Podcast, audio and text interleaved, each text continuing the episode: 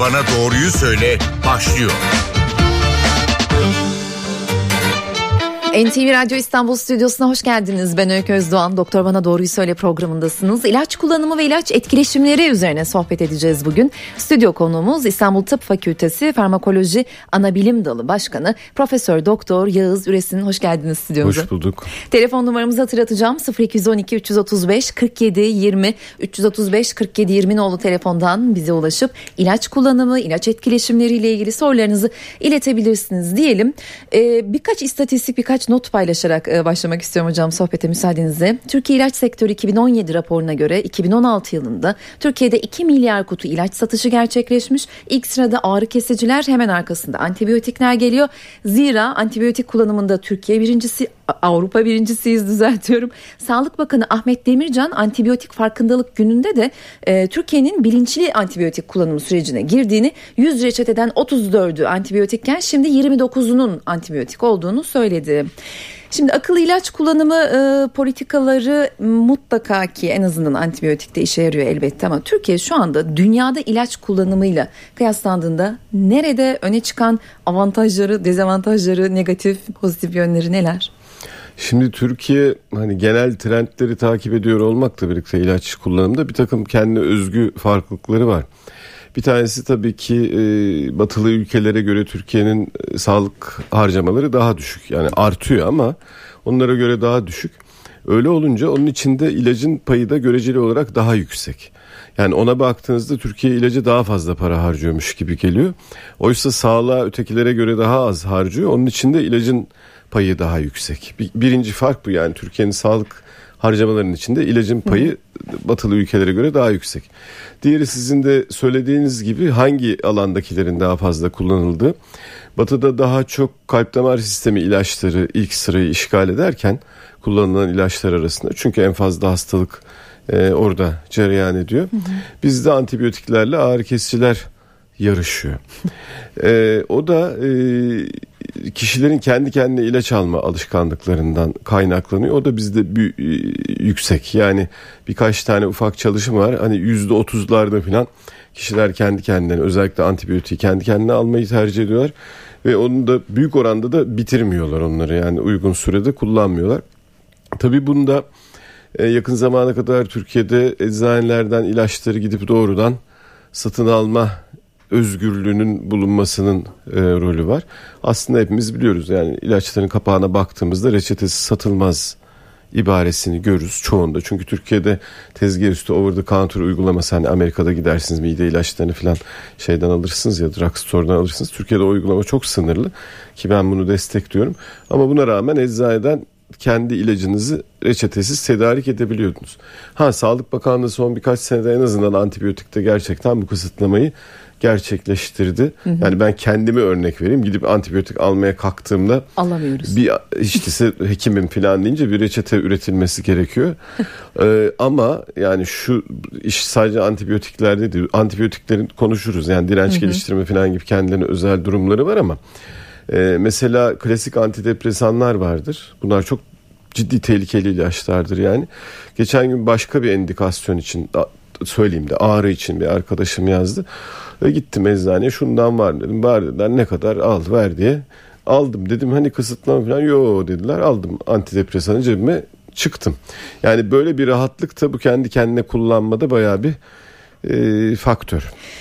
Ee, şimdi geçtiğimiz günlerde biz haberini paylaşmıştık. Ee, belki dinlemişsinizdir siz de. Ee, antibiyotikle bitkisel ilacı birlikte kullanan bir hasta ki bizim bir çalışanımız. Ee, karaciğeri çok ciddi hasar gördü. Şimdi bu vaka üzerinden gidecek olursak karaciğeri konuşacağız elbette ama e, antibiyotikle e, hangi ilaçların birlikte kullanılmaması gerekiyor en azından böyle başlayalım. Şimdi sırf antibiyotiğe sınırlamamak lazım. Aslında antibiyotikler çünkü göreceli güvenli ilaçlardır. Yani daha problemli ilaçlar var. Mesela kan sulandırıcılar falan falan ağrı kesicilerin kendi onlar çok daha problemli ilaçlardır. Antibiyotiklerin hani direnç geliştirmek dışında tipik antibiyotiklerin güvenlik profilleri fena değildir. Hı. Ama şimdi bitkisel bir ürünle birlikte kullanılınca tabii çoklu çok basamaklı bir problem dizisi karşımıza çıkıyor. Çünkü bitkisel ürünlerin hani nerede kullanılacakları ne e, işlev gördükleri birazcık muğlak. Yani bir hani besin katkısı falan diye televizyonda da reklamları görüyoruz. Enerjinizi arttırır falan. Yani ben bunca senelik farmakolog hiç yasal kullanıp da enerjiyi arttıracak bir şey bilmiyorum doğrusunu isterseniz. Ha tamam vitamin eksikliğiniz tespit edilmişse onun yerine konması ayrı bir şey ya da herhangi bir şeyin eksikliği ama neyse. Şimdi e, onun dışında böyle tedavi edici olarak zaten bitkisel ürün neyi tedavi ediyor? Çok muğlak şeyler dışında bu kuşkulu bir durum. Onun ötesinde işte bu Sağlık Bakanlığı, Tarım Bakanlığı onay süreçleri var. Bir şey daha tıbbi endikasyona sahipse Sağlık Bakanlığı'ndan onaylanmış olması lazım. Ondan sonra üretilmesiyle ilgili e, süreçler var. Yani ilaca benzer bir üretim ve kalite süreci olması lazım bitkisel ürünün. Ha bizde bunu yapabilen yerler var. Yani ben biliyorum böyle şeyler üreten yerler var ama biliyorsunuz Amerika Birleşik Devletleri'nde bile en ünlü tedarikçilerin ürünlerin hani tabiri caizse fos çıktığı haberlerinde Hı. okuduk. Bu bir yanı. Onun dışında şimdi bitkiseldir, doğaldır, zararsızdır muhabbeti hep e, kullanılan bir şey. Oysa bu bitkisel ürünlerin arasında ciddi toksik olanlar var. E, kekik suyu bir ara modaydı. Kekik suyu belli bir miktarda kullanıldığında ciddi karaciğer hasar yapabiliyor. Sonra benim favorim yavşan otu vardır. yavşan otu hani ülkemizde de yetişiyor. Ülkemizde özellikle zararlı olanları yetişiyor.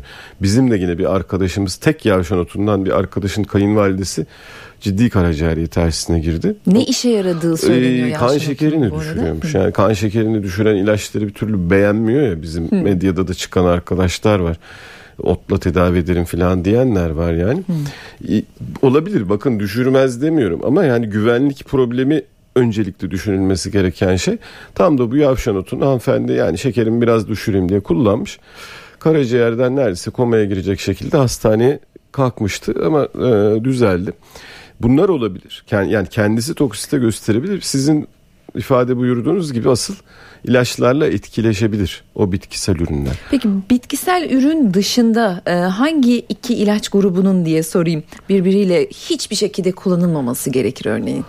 Ya bu, burada genelleme yapmak çok zor. Hmm. Yani şimdi kendi başına ne kadar tehlikeli olduğuna bakmak gerekir. Söylediğim gibi kardiyovasküler ilaçlar daha kritik. Onkoloji ilaçları mesela zaten istenmeyen etkileri çok olan ilaçlar. Kendi başlarına da bir sürü sorun yaratıyorlar. Bir de onların etkisi artarsa büyük bir problem. Kan sulandırıcılar dediğim gibi yani kan sulandırıcılar işte ne yapıyor? Damar tıkanıklığını engellemek için kullanılıyor. E onların birazcık seviyesi artsa ortaya kanama çıkar. Antibiyotikler arasında yani hep antibiyotiklerin etkisi artıp da zarar olacak diye düşünmemek lazım. Antibiyotikler arasında bunların etkisini arttıranlar var. Antibiyotikler arasında mesela bu kolesterol ilaçları var ya antibiyotikler arasında kolesterol ilaçlarının atılımını engelleyenler var. Hı. Yani ilişki ters yönde de olmuş olabilir. Antibiyotik diğerinin etkisini arttırıyor da olabilir. Baya öyle bir e, secereleri var. Yani karaciğer enzimlerin e, ilaçları e, metabolize ediyor genellikle. Orada ilaçlar çok birbirleriyle yarışıyorlar. İki ilaç o enzimi kullanacaksa büyük problem çıkıyor. Yani antibiyotik diğerini de biriktirebilir. Peki telefon numaramızı hatırlatayım 0212 335 47 20 335 47 20 nolu telefondan bize ulaşıp ilaç kullanımı, ilaç etkileşimleriyle ilgili sorularınızı iletebilirsiniz. Stüdyomuzdaki uzmanımıza daha doğrusu İstanbul Tıp Fakültesi Farmakoloji Anabilim Dalı Başkanı Profesör Doktor Yağız Üresine. Ee, şimdi hocam siz de hep konuşurken işte karaciğere e, zarar vermesinden bahsediyorsunuz. Bizdeki örnekte e, hasar gören bir karaciğer var. E, bazı tedaviler sırasında örneğin benim bildiğim kadarıyla tüberküloz bunlardan biri. E, ilaç tedavi sırasında karaciğer hasar görmesin diye de başka bir ilaç verilir. E, hatta bir komposto içerilir vesaire. E, neden karaciğer en hassas? E karaciğer hani e, çöp toplayıcı gibi birazcık düşünürseniz. E, şimdi vücuda etki eden maddelerin çoğu yağda çözünen e, maddelerdir. Çünkü hücre duvarından geçmek için ya, hani yağlı bir ortam ya orası. Yağda çözünen maddeler olması lazım. E, yağda çözünen maddeler vücuttan nasıl atılacak? Vücutta bizim temel atma e, yöntemimiz böbreklerdir. Yani idrarla atılır. İdrarda hepimizin tahmin edebileceği gibi su da çözünür bir ortam. Dolayısıyla yağda çözünür maddeler değişmeden idrarla atılamıyorlar. Bunların atılabilmesi için karaciğerden o yağda çözünen maddelerin suda çözünen hale getirilmesi lazım. En önemli işlevi bu. O yüzden ilaçların çoğu karaciğerde metabolize oluyor. Karaciğerle etkileşiyorlar. Mesela kolesterol ilaçları Hem karaciğerde metabolize olur hem karaciğerde kolesterol yapımını azaltırlar. Böyle iki yönlü de şey var.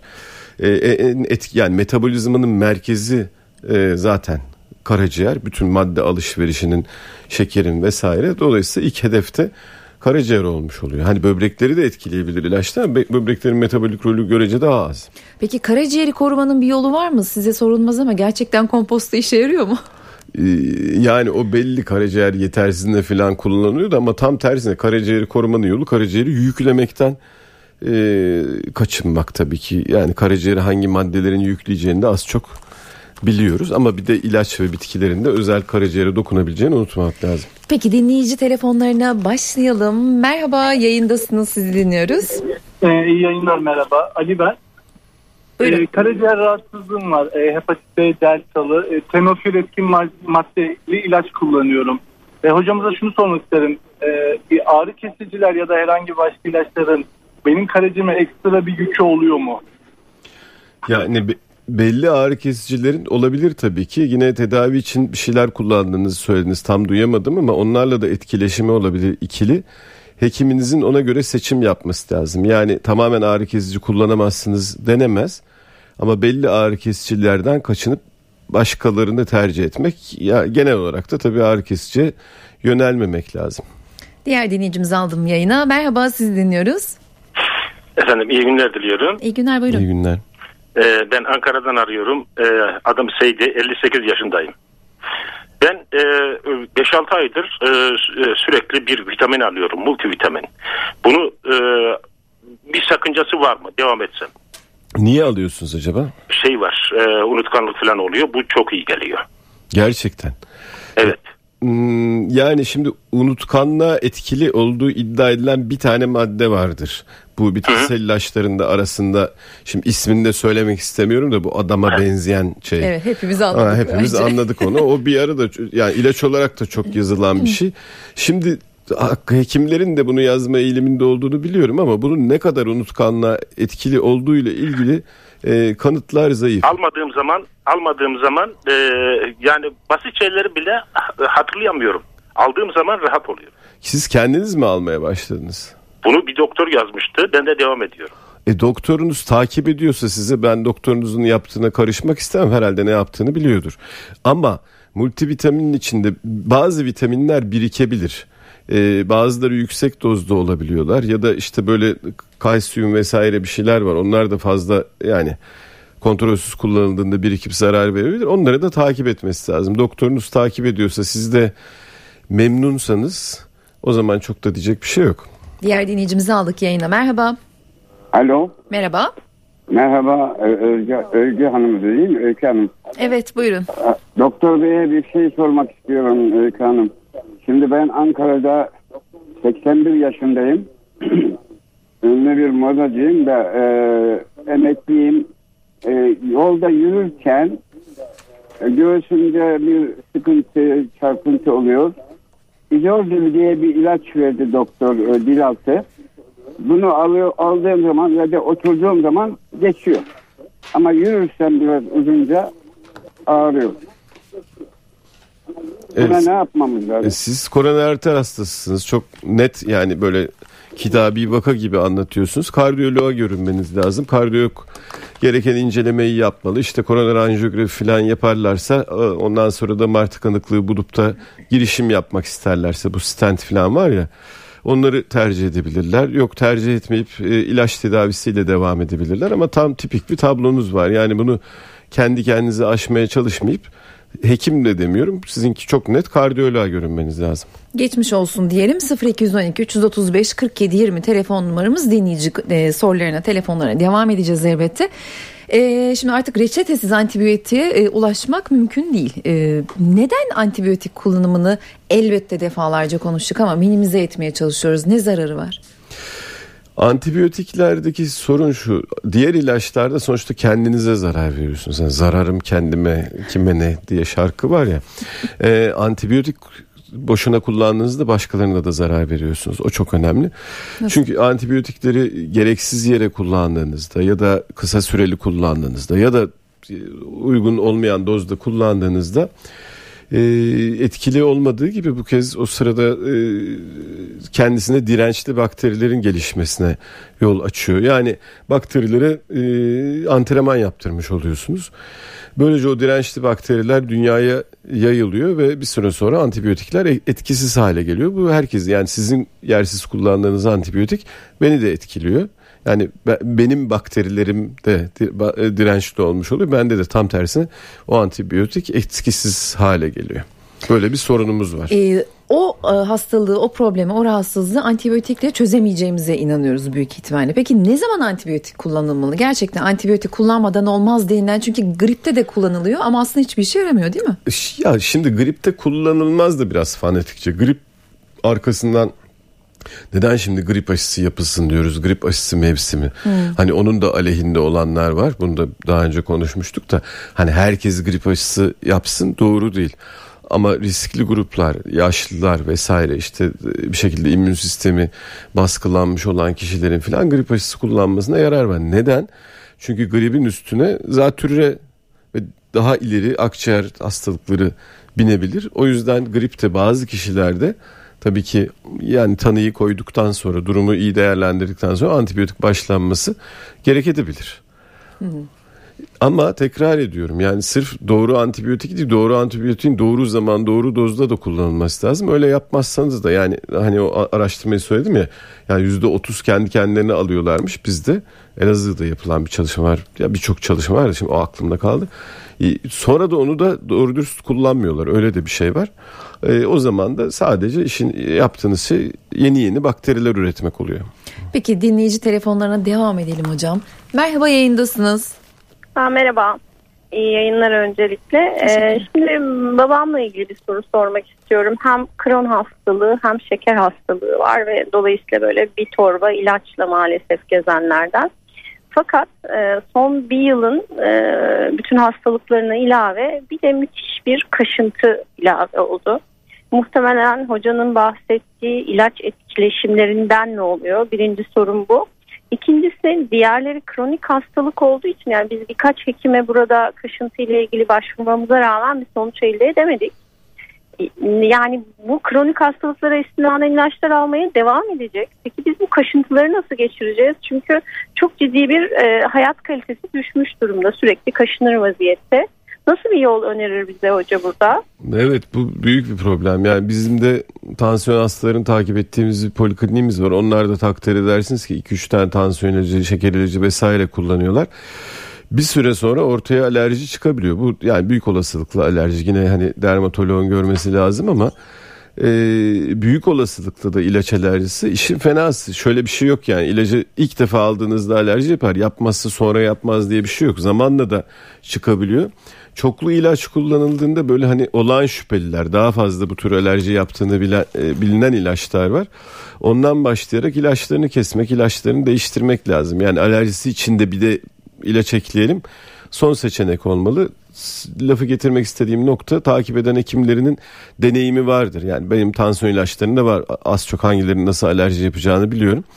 Ee, oradaki hekimi bundan olabilir deyip ilaç değişikliğine gitmeli ilk iş. Tabi dermatolog başka tür bir alerji olup olmadığını da değerlendirmeli ya da başka arkasında bir hastalık olup olmadığını. Geçmiş olsun diyelim. Diğer dinleyicimizi aldık yayına. Merhaba yayındasınız. Ee, merhaba yayındasınız ama bir teknik problem yaşıyoruz tahmin ediyorum. Diğer dinleyicimizi yayın almaya çalışayım. Merhaba yayındasınız bizi duyabiliyor musunuz? Peki teknik sorunu biz halletmeye çalışırken e, devam edelim sohbete hocam o vakit. E, ilaçlarla birlikte öncesinde sonrasında kullanılmaması gerektiği söylenen bir takım besinler vardır. Ne kadarı doğru ne kadarı yanlış. İşte greyfurtla e, şu ilacı almayınız. Lahana suyuyla narla birlikte kullanmayınız. Bunlar doğru mu gerçekten? Doğru. Yani orada da genelleme doğru değil yalnız. Mesela greyfurt bizim alanda çok e, meşhur bir şeydir unsurdur. Çünkü greyfurt suyu az önce andığım kolesterol ilaçlarının bir kısmının karaciğerdeki metabolizmasını engeller. Yani kendisi etkisi olmamasına rağmen o enzimleri e, metabolize eden enzimleri bloke eder. O zaman da kolesterol ilaçların düzeyi artar. Yani ben hep kolesterol ilaçlarının güvenli olduğunu savunan birisiyim. Ama o 2-3 tanesi hepsi değil. Greyfurt suyuyla birlikte alındığında kan düzeyleri 10 kat filan artabiliyor. 10 kat artınca tabii çok beklenmedik etkiler ortaya çıkıyor. Bunun dışında e, işte mesela K vitaminiyle etkileşen ya ben de o kadar bitki uzmanı değilim ama zaten benim sevmediğim karnabahar falan falan gibi bitkilerin K vitaminiyle etkileşim var. O o çok fena oluyor çünkü bu kan sulandırıcıları söylüyorum ya. E, kan sulandırıcılar zaten K vitaminiyle etkileşerek etki yapıyorlar. Yani düşünün o bitki ilacın seviyesini arttırmayı bırakın. Onun yaptığı yönde bir etki de yaptığı için o hastaların takip edilmesi iyice zor oluyor. E, bunların bunlarla ilgili bilgi var. Yine yani ilgili alanda deneyimli hekimin o kullandığıyla hangi bitkilerin ya da hangi besinlerin etkileşeceğini bilmesi gerekir ve ona göre hastayı uyarması gerekir. Bir de hani yağlı besinle filan etkileşim diye e, şeyler var. E, besin etkisi diyor. O zaten ilaçlar geliştirilirken o o tür e, çalışmalarda yapılıyor. 0212 335 47 20 telefon numaralarımız. Telefon numaramız. Gerçi telefonda teknik olarak bir problem yaşıyoruz ama giderileceğini ümit ediyorum. Epey de telefon vardı hocam. Yanıt bekleyen hepsi şu an düştü. Ee, bitkisel ilaç kullanımı nasıl olmalı peki zor soru Şimdi bu be, benim için bir zor zor bir soru yani e, bitkisel ilaç kullanacaksanız ya bir kere işte şey, hep o var. Bir besin katkısı var. Besin katkısının reklamı yapılabiliyor. Eczane dışında satılabiliyor. Tarım Bakanlığı'ndan onay alınıyor. Ama görüyoruz ki hep bu besin katkılarının bir endikasyon çabası da var. Az önceki izleyicimiz söyledi ya ben multivitamin alıyorum ama e, hafıza bozukluğuma e, iyi geliyor diye. Evet. E, yani o tür endikasyonlar da hep ima ediliyor. Hep ima ediliyor. Gerçekten ben yani tam olarak şuna iyi gelir denen bir e, bitkisel ürün bilmiyorum. Hep böyle genel endikasyonlar var. Şimdi tamamen kullanılmasın denemez. Ki artık dünyada bu büyük bir sektör. İşte insanlar da kendi tedavilerine müdahale etmek istiyorlar. Ama kullanılacaksa önce standartlara ve kalite e, güvencesine uygun üretilmiş mi? Sağlık otoritesinden onayı var mı? Uygun yerden mi çıkarılıyor? Uygun şekilde mi kullanılıyor? Ve yine hekimle e, görüşerek e, diğer tedavilerle olumsuz bir etkileşimi olup olmadığına bakmak lazım. Ama yani onun üstüne böyle çok büyük bir ne bileyim küçük hücreli akciğer kanserini tedavi eden bir bitkisel tedavi yok. Zaten hani öyle bitkiler var onlar geliştirilip ilaca çevriliyor. Bir sürü kanser ilacı da aslında bayağı e, ağaç kabuğu vesaire bitkiden döndürülüp hali hazırda günümüzde bile %70'e yakın e, kanser ilaçların hali hazırda bitkilerden türetiliyor. Yani o şekilde düşünmek lazım. Peki e, bir de son dönemlerde gerçi konunun çok içinde bir soru değil ama hazır sizi bulmuşken bunu da sormak isterim. E, pek çok ilaca ulaşılamıyor ve bu ilaç yerine o yok ama muadili bu var. E, gibi bir cevapla karşılaşıyorsunuz eczanelerde ve insan ister istemez özellikle de işte bir takım e, kronik rahatsızlığı olan veya ilaç kullanımında tetiz davranması gereken kişiler varsa ki ben de onlardan biriyim. O muadili de aynı şeyi mi içeriyor? Niye muadili? Onu kullanabilir miyim gibi büyük bir soru işaretiyle karşılaşıyor insan. O muadili e, aynı mıdır muadilin? Gerçekten ben, muadil e, midir evet, yani? E, eğer Sağlık Bakanlığı tarafından onaylıysa muadilin eşdeğer etki yapmasını beklersiniz. Şimdi e, asıl hani bütün klinik çalışmaların yapılıp da e, geliştirilen ilaçlara orijinal ilaç deriz. E, onların patent süresi dolduktan sonra ki piyasaya çıktıktan 10 sene sonra kadar zaman geçtikten sonra dolar onların benzerlerinin çıkması beklenir. Dünya Sağlık Örgütü bunu destekler. Buna jenerik ilaç deriz ya da jenerik üretenler eşdeğer ilaç derler. Buradaki kritik olan şey bakanlığın istediği, bizim Sağlık Bakanlığı'nın istediği, dünyada da isteniyor bir takım çalışmalar vardır. Yani içindeki kimyasal maddeler aynı mıdır? Farmasötik biçim denen yani ilaç haline döndürülmesinde eklenen maddeler ve süreçler aynıdır ve en son insana verilip sağlıklı gönüllülere verilip iki ilacın işte vücuttaki macerası diyeyim. Yani kan düzeyi ne kadar artıyor nasıl atılıyor vesaire. Onlar eşdeğer midir? Biyo eşdeğerlik çalışmaları deriz buna.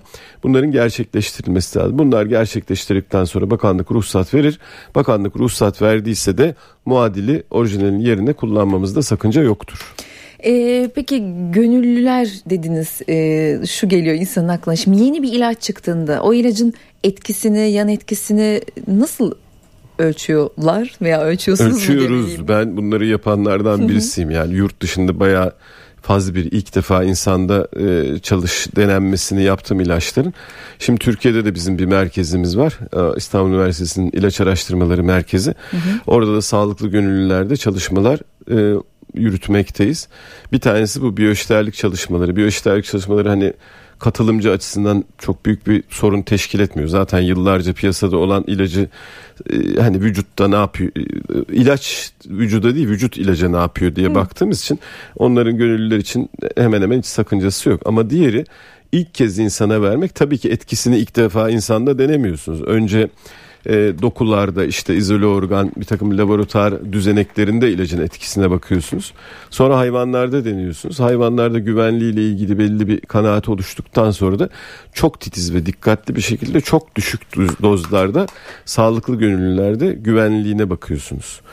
E, yani o kadar da fantastik şeyler olmuyor aslında. Ya ben bayağı bir çalışma yaptım yurt dışında. Türkiye'de henüz o aç- açıdan bir çalışma yapmadık ama e, çok şükür büyük değil orta bir problemle bile karşılaşmadık şimdiye kadar. Ee, peki aslında telefon dinleyicilerimizden soruları alabiliyoruz fakat süremizin sonuna geldik. Yine de Twitter'dan gelen bir soru var onu ileterek tamamlayalım sohbeti. Ee, çay ve kahve gibi içeceklerle ilaç alımı zararlı mı ya da etkisini azaltır mı bunlar diyor. Evet yani etkisini azaltabileceği gibi arttırabilir. Yani çarpıntı yapabilecek ilaçlar var. Çay ve kahvede çarpıntı yapabilir. Çay demir emilimini bozabilir. Bir sürü e, etkileşim olasılığı var.